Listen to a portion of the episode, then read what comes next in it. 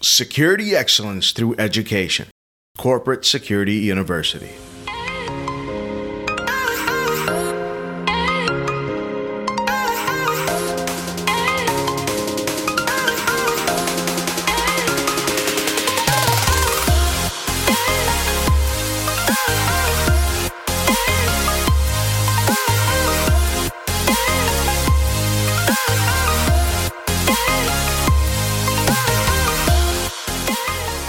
Everybody out there in uh, TV land or computer land, wherever you're taking the time to watch this wonderful thing, um, there was a question that arose about 2033 and what is it going to look like? And will physical security be more important in 2033 or not?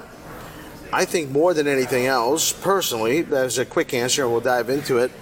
Uh, I think it will be more important, and how we're going to get there is going to be the keys. I, I'm really excited about the different kind of tools that I'm literally taking from Star Wars and Star Trek, because one of the things that I've learned about futurists is that a lot of times they've gotten it right, which is pretty interesting to me. So as we talk about it, man, I'm going to throw out some things of possibilities that I think are going to be possibilities.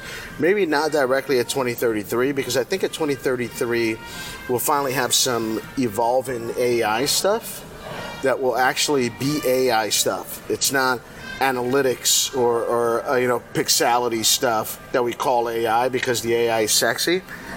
Like when it comes to camera systems or intrusion detection systems, all that but it'll be like real AI and real machine learned kind of AI. I, I think that's more of it 2033.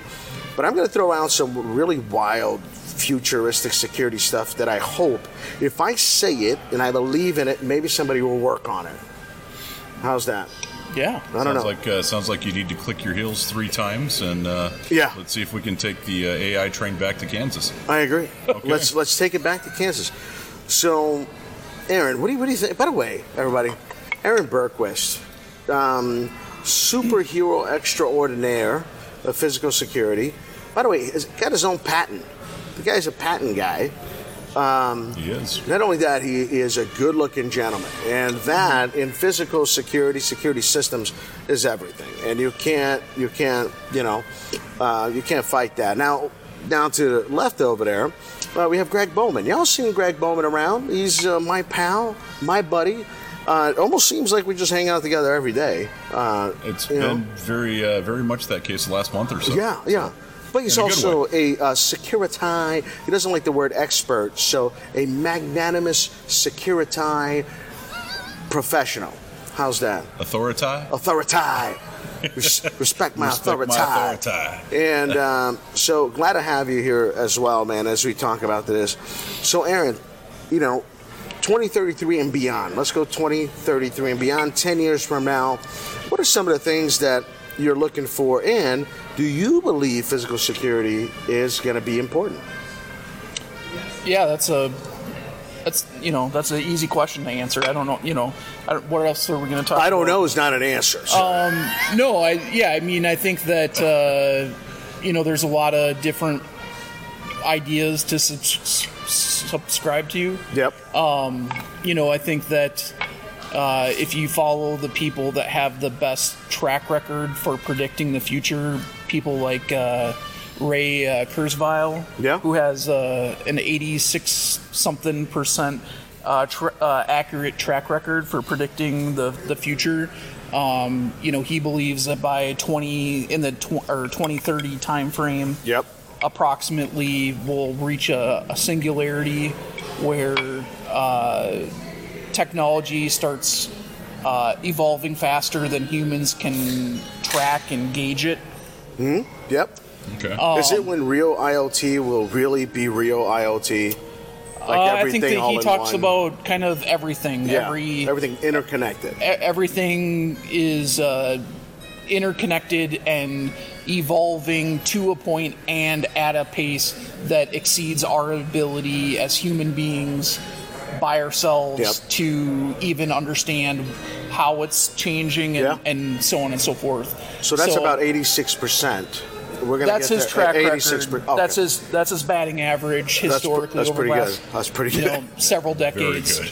And so, um, yeah, if you subscribe to that, um, you know, that's obviously a big vision and a very complicated idea of where we would be at. But I think that as it relates to physical security, I think that um, we're going to evolve in the things that we protect or get asked to protect or safeguard is going to change. Yeah. I think that, you know, people are going to be more, our lives are going to get more digitalized.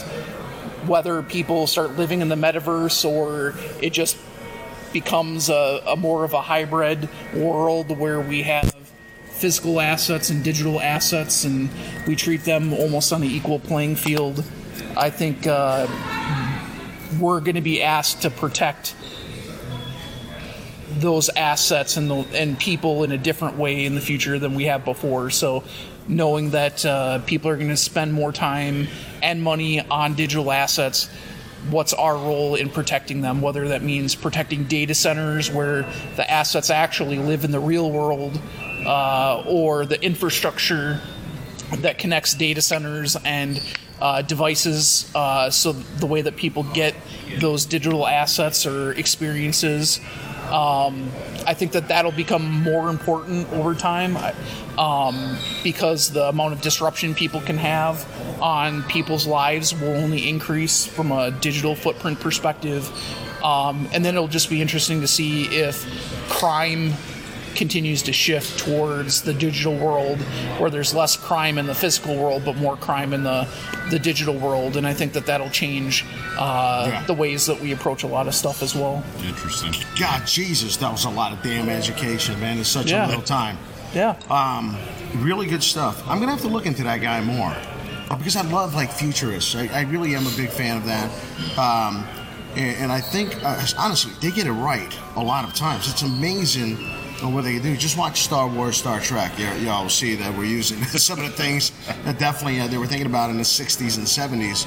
Uh, Greg, what do you think, buddy? Yeah, I think uh, you know to your original question. I think yeah, physical security will still be a very prevalent field, and to Aaron's point, I think it's going to shift. Uh, you know, what we consider to be physical security is always going to be a necessity. There's always the people aspect, regardless of how advanced our technology becomes. There are still bad actors that will act in a physical manner versus a logical or a cyber Right. active. I think the scale of that and what it looks like is going to be a lot different. You know, we've talked about nanotechnology. We look at nano computing. You know, look at us from uh, you know those of us that are you know north of 40, 50 Yeah. of years of age. You know, we, we've had this conversation yesterday about pulling coax cable on a covert camera. Uh, you know, back to a, a VCR that we had to climb into the rafters to, right. to turn on for a recording incident. And look at where we've come in the last 20 years. So Right. the exponential shift in processing power, nanotechnology, AI development, as it gains improvement, the improve those improvements become even even more pronounced exponentially as it continues to grow. On the data center side, Aaron touched on, um, you know, the scale and the scope of the data centers that we've been involved with are decreasing in, cer- in terms of footprint. But Right. The processing power has grown. Yep. And, you know, there have been, just on that front in the uh, industry, there have been tests, beta tests of data centers that are the size of a small shed comparative to a large million square foot warehouse. So Right. I think those challenges are going to pose are going to be posed to the industry where you know now in the physical security arena we protect perhaps a large footprint. We're sitting in a hotel lobby right now. Mm-hmm. What does the protection look like of that perimeter of the interior? Yeah. What happens when that footprint of whatever it is you're protecting is now 10 square feet? Right. and can be man portable on the back of a trailer. Right. What does that do to the landscape? Right. So yeah, I I think physical security, to your original question, is still going to be very prevalent. What it looks like, how it functions, how we address it is really going to be the the challenge ahead of how to keep up with it as as the technology continues to evolve that fast. Yeah, I uh, I agree with all that, all that. So here here's a couple things. I was I was sitting in a panel one time, and I'm gonna remember this doctor's name, but incredible uh, security gentleman, and he kept on talking about quantum computing Mm-hmm. and how quantum computing will break any two-factor authentication. You know, anything that we use today on the infosec side, it'll be just pointless. Everything will just be pointless. And um, and I'm, I'm like, man, why was I not intelligent enough as a young man to go into literally like cyber security or you know something to do with that, where I'm just trying to compute and break computing in some way, shape, or form. So I'm, I'm going to take a slight.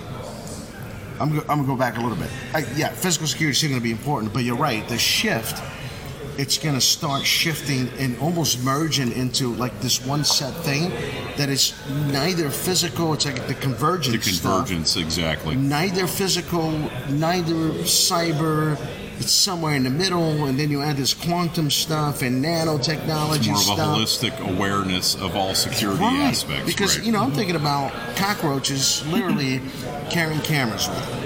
I told you I was going to get a little weird, but or cats. You know, the old uh, the kitty, the kittens, the crazy kittens with cameras in it. I'm not saying that's going to happen, obviously, but but I mean, the nanotechnology could get us there to where everything that we do could be so small you know and it's it's i think ultimately it's there's going to be a trend of people inserting things on their bodies to to be used as access some kind of access control Right. or some kind of GPS tracking or something. I mean, you know, we do it in animals. There's some humans that are testing these kinds of things. I think it might become almost like the norm. Well, look at look at the military going back 30, uh, you know, probably even World War II. I think, if I'm remembering correctly, the use of dolphins with uh, mine technology, Mm-hmm. Super planting mines, Yep. uh, detecting mines, Yep. And look where we are now. Not that far forward in, in, in the grand scheme of things in terms of technology, and look where we are with with how small this microphone is now. Oh yeah, You know, we, we, we saw the microphone in the cabinet over here of, uh, you know, the handheld typical microphone that somebody uses Sure to talk into. SM158. And now we're looking at technology that the microphone you're wearing on your collar is, you know, less than a And half an inch by half an inch. And it's the same microphone. Yep. So now what's the next well, here it is, iteration right? of that? Here it is. And it's the same mic. We, the covert cameras that we've all played with and used in, in our lives. How big were they? How how bulky were they? Now look at what you can order online for a, a spy camera or a pinhole camera of how tiny these things are. They're no bigger than a, a, a small dot that fits on your finger. Yeah. So what's the next iteration of that? And where does that pose challenges for us? Where does it pose opportunity for us in terms of how we manage physical security with access control, with Yeah. surveillance, with uh, detection across the board? Agreed. Do Yeah. you think we'll buy into this kind of stuff? Do you think who Because, will buy because into security. this stuff? Well, I'll tell you. The I'll industry. tell you, security as a whole, industry, law enforcement. Yeah. You know, military. We're like these old school people that it, it takes a while for us to buy into technology. I mean, we're just like these old. Everything that we're talking about in the future, are we easily going to start buying into?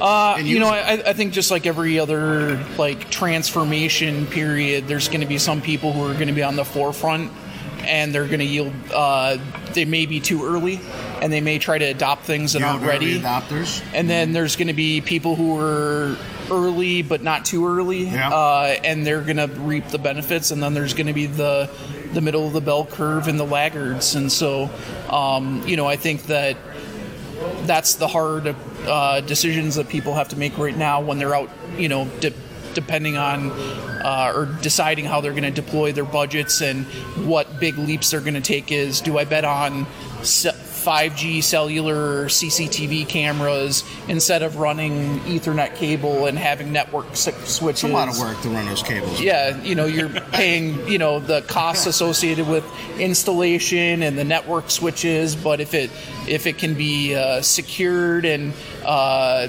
you know the data is encrypted and Yeah. it meets you know all of those requirements, you're talking about being able to deploy cameras and not having to plan three months or six months in advance. You can literally put something up in one day, uh, or uh, in, you know take care of a whole building installation in a day. Yep. and then you know as you know talk about communication stuff as the batteries get smaller then that means the devices can get smaller and, and lighter as well. And so that means a whole uh, field of opportunities. But i think uh, yeah it'll be interesting to see you know as different uh, companies and industries uh, especially the early adopters start to uh, um, take those leaps, I think it's important for people to share what's working, what's not working, Yep. and uh, especially what's not working because we don't do a great job of that. Sometimes, you know, we make bad mistakes. We buy, make a purchase, or make a bet on a, a certain technology, and it doesn't work, and we keep it to ourselves. Um, I think it's going to be important from an industry perspective for us to be really kind of talk about it, humble and honest about communicative about what's working and what's not working, so that we can all head in the right direction. I agree. I, you know, I do think that the technology that we have today, though, is pretty good. And what I've realized in some companies out there is that they don't use them to the max of the ability of the system that they purchase. And I think that that is a problem itself. One is could be because they're not educated enough in it. One may possibly is because somebody has a way that they want to operate. They've gotten very accustomed to just operating that way, and they're unwilling to open up their mind to what a system may still be able to do. Um, so I think there's some issues with that still, where I, I, I honestly believe that the technology that we have today is not bad. The stuff that's out there, it's not bad. It works pretty well. And if you look at even the even the analytical camera stuff, they keep on adding more analytical behaviors that these cameras can can pull out of. You know, uh, I was with Axis uh, not long ago, and they were talking about like well, you know, now if you if somebody falls and the speed of fall will tell the analytics that there's a problem. If somebody's, you know, uh, uh, um, oh God, I'm trying to remember the AI company. Um, if somebody hangs around for more than 45 seconds and you can set that timer, you know, like hey, all of a sudden somebody gets an alarm saying somebody's just hanging out, hanging out at, at the door. I mean, there's so many different things. I, I saw one was a, a 3D modeling now with um, with with the pixelity itself, where it wouldn't catch somebody walking this way because it was only like a 2D pixelity movement. But now you can actually catch somebody that's on this side, but because it's a 3D mapping, you Right. can actually now the, the camera will pick it up, right? Because if somebody knows where the line is that you set or the parameters that you set, there's so many things uh, that are really it's growing and it's exciting. Um, I just don't think today we don't use fully the technology that's It's available. that it's that progression, right? You know, you we we've gone from rudimentary uh, microwave detection systems at perimeters. It just let us know somebody was there. To basic analytics that determine size of an object. Is it a bird? Is it a dog? Or is it human sized? Okay. Now we're moving into 3D mapping of a threat. We're touching on risk acceptance, mm-hmm. risk identification, Yep. and you know from the from the technological side you know, at what point are we going to get to the capabilities of our systems truly being optimized that I'm going to have a, a 3D map with a thermal image with a detailed view of what it is that I'm that's triggered some sort of alarm or some sort of alert to me and be able to see that in real time. Yeah, sure, absolutely. Yeah, and then I think you know the other thing is uh, you know we're kind of in that um, territory where kind of smartphones were in the early to mid 2000s before they took off, which was a lot of technologies were getting smaller, cheaper, and to the point where you could start integrating it into a single device or a single solution. And so, like to take that example, you know, you have our technology capabilities are are getting efficient and smart, but then also like other technologies that we need to marry that together. So like don't just find the problem for me, but find the problem and then automatically without a human being involved alert the right people given the context of, of the situation and that and then after those people are alerted continue to uh, from an AI perspective, actually respond to the situation. Provide a workflow all yeah, through. just like we use protocols as human beings to dictate how we respond to a situation, the AI more and more is getting to a position where it could execute a lot of, not all, but a lot of uh, steps that we include in our own security protocols. So are we getting to a point then in that model and the, with that logic that we're eliminating the human element or limiting the human element towards defining parameters of system response? I think we're getting to the point where we hopefully can allow humans to do the human work that we should be doing. So I don't think we were designed to uh, watch a camera, see something bad happen, and then pull up a protocol and then read the protocol step by step, and then make phone calls and, emails, and then uh, get on the radio and so on and so if forth. this, then this. No, you know, really what perfect looks like is if all of that stuff was taken care of taken care of by technology, then we can figure out okay, is this something that I need to respond to as a human, or is it something that's self-correcting because it'll it's a non-impactful situation that just needs to be documented, or is it an impactful situation that a human actually needs to get involved in? And when you think about a lot of situations that we deal with, they're just they're things that we report on and we react to, but they're not actually impactful situations. And so, Quite pointless. yeah, Right. you know, at times. The noise. Oh, yeah, I mean, Yeah. you know, I don't need I don't need all the data, honestly. I, I, in our field, it's very specific data that I need all the time. And I could probably count them in about you know these two hands here, and those are really important to me. Right. That's what really dictates my business, where it goes, and, and what we do. Um, I agree. So you're saying that you, don't think that humans will ever go away? You're gonna have to have one or two. yeah, I think you're to have, you know, like if you think about the the average security manager of a facility that has one, um, either they're directly doing all of those things by themselves, or they rely on their team to do all of those things. I think for those facilities with large security teams, Yep. you're, you're going to be able to turn that security manager into more of a force multiplier where a lot of easy repetitive tasks will be taken care of for them so that they can focus on things like um, responding to the scene or interviewing uh, witnesses or you know overall reacting to you know interacting with people um, in more impactful situations um, but the stuff that doing checklists and and auditing stuff and and and uh, just taking taking reports manually, so on and so forth, may go away or just be automated uh, through the combination of all of these different uh, technology improvements. I love it. So I'm going to go really beyond now. Beyond. And what I'm looking for is a fence line that has some kind of a force field that it's invisible. And every time somebody tries to go past it, like there'll be IR beams that they could clearly see that goes across in between two poles, right? Yeah. Uh, obviously aligning the entire property. But if they try to come in, the force field will somehow it'll be heavy. It's, it's almost like it's a fence line itself. They'll feel it like A barrier. Oh, there's a barrier of some kind. Some sort of electromagnetic. some so kind of so- weird thing, and I I like it. I, I'm gonna. I'm, that's beyond now. Now I'm- I'm, I'm- Star. I'm, I'm Star Trek in this. I- Star I'm laughing because when uh, you know my law enforcement days, when Taser really became a, a, a prevalent product, and, Taser, and taser, taser. taser, taser, taser, and uh, you know having been hit with taser, taser, taser many times, Yeah. um, you know there was always that joke as the product continued to evolve and, and went from this to this to this to this. You know the, the running joke. I was an instructor for a long time, and the running joke was, "When's the model coming out that shoots a lightning bolt?" That I can you know use. So Just zap you and put you to sleep. Right. You know, across the you know across the room, across the field, and you know, hit you with a lightning bolt. I think that's where this is going. Right? Is is that what does that technological evolution look like? Yeah. To that point of I don't need a fence.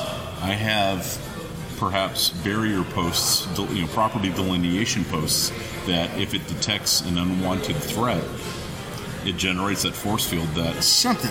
knocks somebody on their butt that that deters somebody from entering my property that Yeah. protects my property and then alerts me Now- by the way and provides that 3d mapping and everything that goes with Yeah. Don't get me wrong. Liability wise, I don't want to hurt anybody. no I just want a force field that comes up. i'd like to deter somebody from entering my them. property right? Stops it. Now, zaps them because then I'd be paying a lot. That, that might start to become more than somebody slipping on my property and trying to sue me all day, every day. Yeah. But um, that's what I'm looking for. Beyond. What do you think? Give me, give me something good. Something good.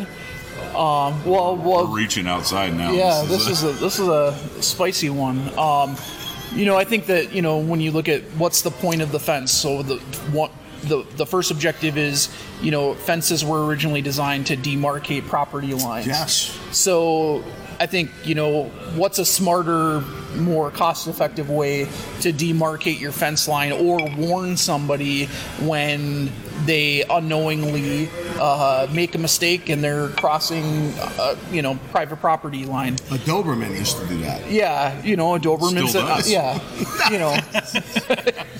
um, you know, but maybe it's a drone, you know, or maybe Yeah. uh, whether it's a flying drone or a, a land drone or you know something else that first warns you, hey, you're making a mistake. This is private property. Ah. so that people, you know, we're educating people and but also warning people. Um, so you know that's has its own problems. That's not a perfect idea or solution, um, but. Uh, you know, how do we warn people in a more cost-effective way than buying and printing signs, uh, putting up fences, uh, so on and so forth? And then, I guess, ultimately, depending on the, the type of the facility, if it truly warrants it, um, what's a, a non-violent way to uh, stop and uh, you know Deter deter, Fishing nets. uh, and and defend. No, that's yeah, serious. He knows. yeah, absolutely. I mean, they're kind of using it now. You know, fishing nets have a drone. I just drop, and I've seen this. I've seen. So I know it kind of exists. Can I? Can I add then? If the drone can automatically scan you for, let's say, an RFID style of you know, Identification whatever, level. it all of a sudden Yeah. realizes that on this property, da, da, da, you are not supposed to be on this property. We must stop you. And then boom, here comes the fish net. The fishing net just and and then you're kind of stuck until security comes out, right? But how about that? Let's add that to a to a drone or of some kind, Yeah. where they're they're also reviewing, Do you, you know, do your access fen- control. Do your fence posts then generate that initial warning somehow of Warning, warning. Don't cross this line. Something Yep. may happen to you. Don't be a bad boy or Don't a be a bad, bad girl. boy. Don't be a bad boy. Yeah, so I like that. I like that on a drone, but I I expand to that. Like, if the drone is automatically scanning all the time, you know, for, you know, uh, the that one RFID thing that we will have on our wrist, and it's always scanned in, embedded in our bodies, that was given to us at birth, and we just don't- Yeah, it can know. it can trigger trigger a message Saying, you know it can this communicate. person is There's a good. universal communication language that can communicate to people's embedded. Uh, biohacked uh, Yeah. RFID chips that warns you directly Yeah. without having to send a device to you and then yeah I think that you know somewhere society has to have a conversation about whether uh, publicly or privately what uh, what's an acceptable nonviolent response to uh, a situation that today we archaically deploy people and Right. uh, you know Yeah. that leads to a lot of outcomes that none of us want to see for various different reasons. Yeah, no, I agree. Uh, here's my perfect access control system, all embedded into one. I'm driving my vehicle, and all this exists today. I'm driving my vehicle into my property, right? The camera picks up my tag, automatically connects back to all three cars that are within the system that the Francisco household owns. So, one, that could be Carlos Francisco that works here. The vehicle been supposed to be here identified. at the time that he's here and all that stuff. So that's one, right? So I go and I park my car. I step out of my car, start walking. Automatically, the AI, the camera system itself, has machine learned my gait, how I walk, how I move. All of a sudden, boom, that's a two point now into the system saying, okay, there's a better chance that that is Carlos. Very good. So then I start coming up to the door. The door through short distance kind of RFID, whatever the case may be, automatically says, oh, wow, that looks like Carlos. Oh, by the way, face recognition as I'm walking up also catches this three pointer. on okay, there's a good chance that's Carlos. As I come up to the door, either through my phone or some kind of RFID, still the old cards or whatever, picks that up without me having ever to take it out. Go boom, that's a four pointer. I can at least let them through the front door. So Right. you have Yep. Front door. multiple points. I never had to do anything. All I did now is just open or the door. sequential validation. Exactly. through. So we got four points that now the percentage keeps on going up. Now it's I'm at eighty percent that that is Carlos, right? So no problem. I come through. Now I walk inside of the let's say the lobby and stuff, right? The officer or somebody that might be in the lobby or not. Let's say we could, let's continue with just the technology piece of this thing, right? As I'm walking to get access now inside of the, the inner door now in, into into my, maybe the office space, not just the lobby door. Um, there's another system of some kind that picks something specific about me. So today, dogs can do vapor wake. Okay, there's a lot of canine dogs, a lot of studies. Uh, Clemson University, uh, AMK9, old company I worked with, Dogs for the Fences, another company that I worked with back in the day. Very good at the vapor wake that was built by Clemson. But let's say within the air conditioning system or system, they are continuously collecting data of the air quality or the all of a sudden they, co- they collect vapor wake, right? And they're like, huh, boom, that's another point. Now I can open the internal door for Carlos. So when I grab the handle now, let's say that internal handle is also some kind of biometric handle. Right. So when as soon as I grab it allows me to pull the door open. See, all these things are happening. So now I'm inside and I'm walking. I'm walking through. Now I got to go to say in the data center. Now I got to go in the data hall. All the systems picking me up. All the things. And they're like, so it's, but it's only offering me or giving me access as I'm coming up. So now I'm leaving. It's time to go home. As I'm walking away, it removes access 100%. In real time. In real time. It removes it 100%. I get in my car, I leave the parking lot, I go maybe through the, the front gate or the, the old security shack. Once I leave there, boom, my access is totally done. And the system has to do that every single. Now, when I come back, the system starts doing that again, And repeats and that cycle only over gives and me access as it validates me through all these steps of validation. I think that would be really cool because then you could steal one piece of Carlos, right? And you could try to get access to something, but you don't have all six, seven, eight, nine, ten, eleven validations that the system that is totally integrated has has put together. Mm-hmm. I don't know. It's, That's a, it's my an expansion of the what you have, what you know, what you are, it- all that stuff. what our traditional Yeah. Why? biometric Why is it here? Well, because Right. it's usually that's the time that he works from nine to five. What do you think? No, I think it makes a lot of sense. I think that it.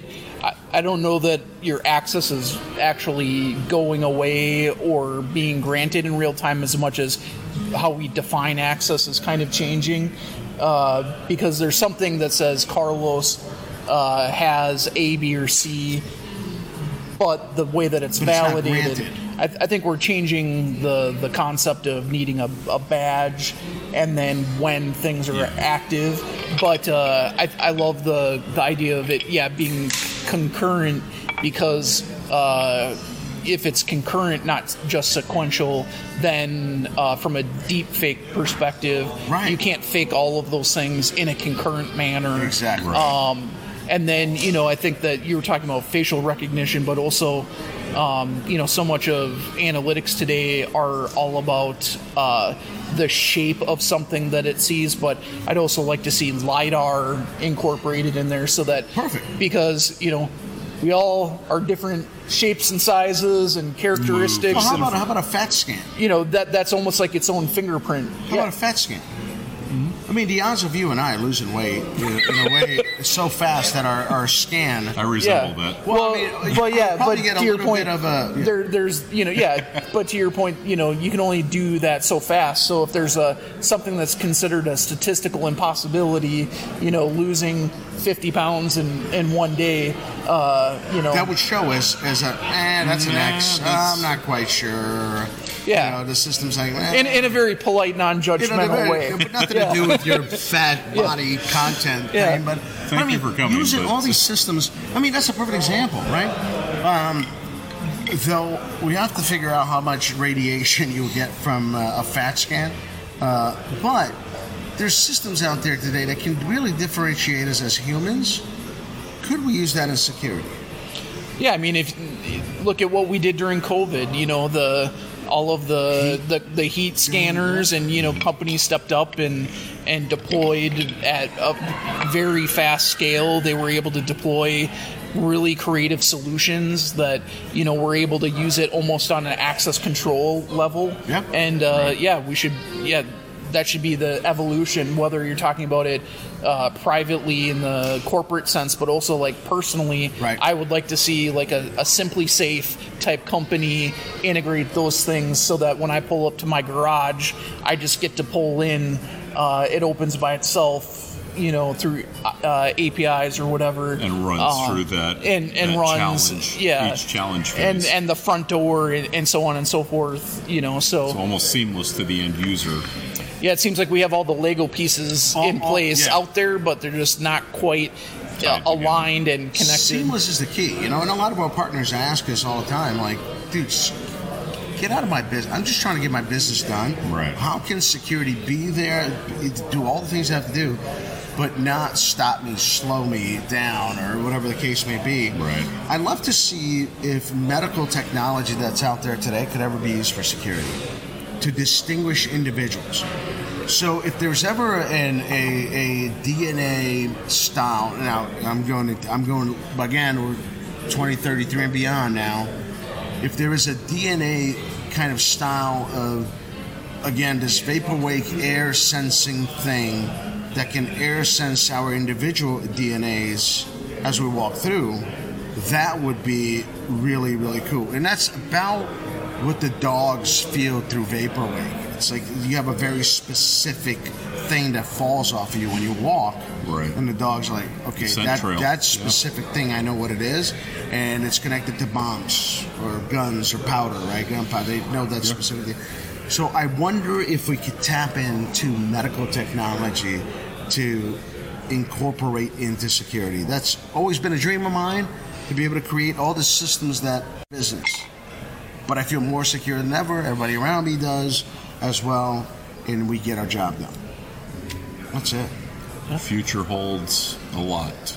Future holds. A, I'm telling you, man. Spy kittens. That's where I'm at. Spy kittens. Drone nets. Drone nets. Um, yeah. Any other crazy security ideas that you think that we could find in the future? I think the imagination is uh, is, is there. It's it's only limited by the technology that can support it. You know, you're, you're uh, you know, we've talked about the ninjas falling from the sky and para, you know, uh, para, parachuting or helicoptering in. Now we're becoming, you know, there's a small gnat that's been flying around as we've been having this Grabbing all the data. And and yeah, how how will the technology play out in the future? That that's a camera as well as an RFID capture uh, mechanism, and it's also scanning my biometrics as it's flying around.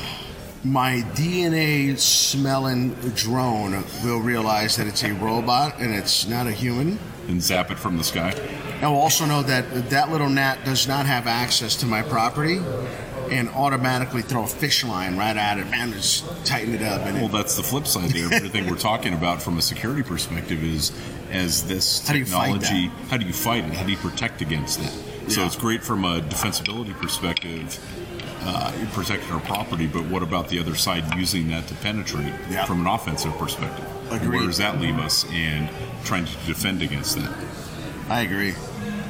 Well, listen, I uh, I'm going to leave you guys both with the couple of last thoughts, of what you think the future is going to be or not be, and then we'll close this out because we actually. By the way, we're in Al- Altoona, Iowa. No, Des Moines, Des Moines, Iowa. Des Moines, Iowa. but going in and out of Altoona, Iowa. So I'm very excited. It was my first time here.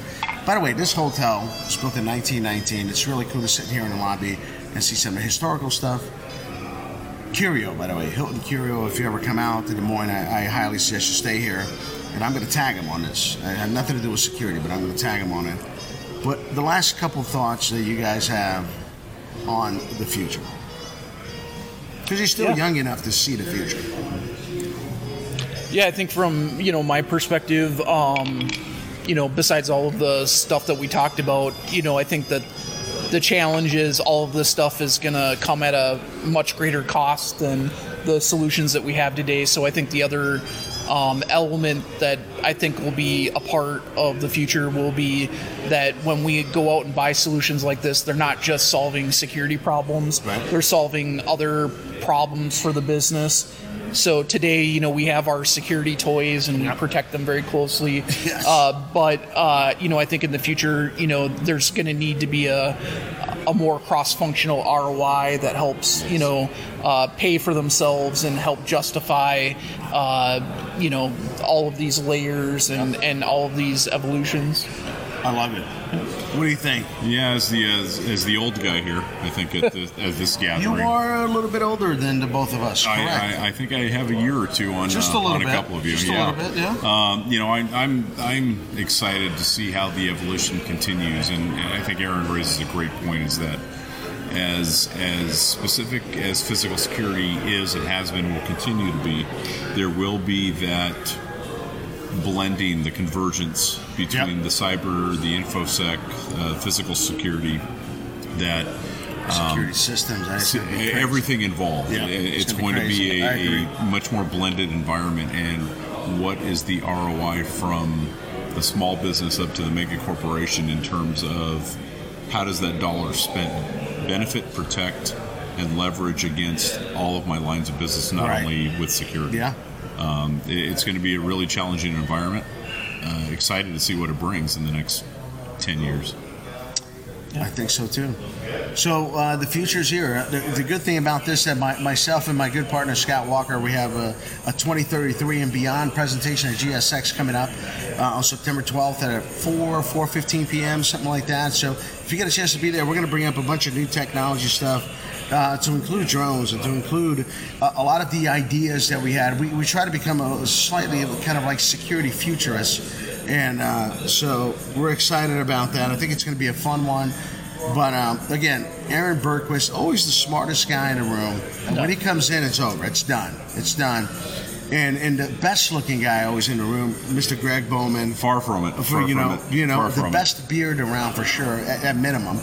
And um, and I'm Carlos Francisco. So here we are again, hanging out once again with Corporate Security University, just trying to share some ideas, some knowledge, and uh, continue to move forward uh, the security industry, uh, one conversation at a time. So we'll see you guys. Thank you very much, and have an awesome day. Bye bye.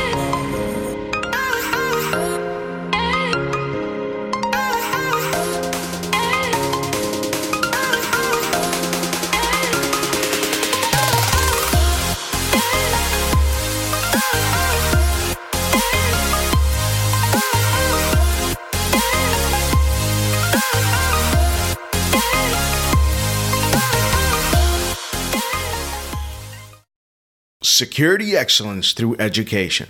Corporate Security University.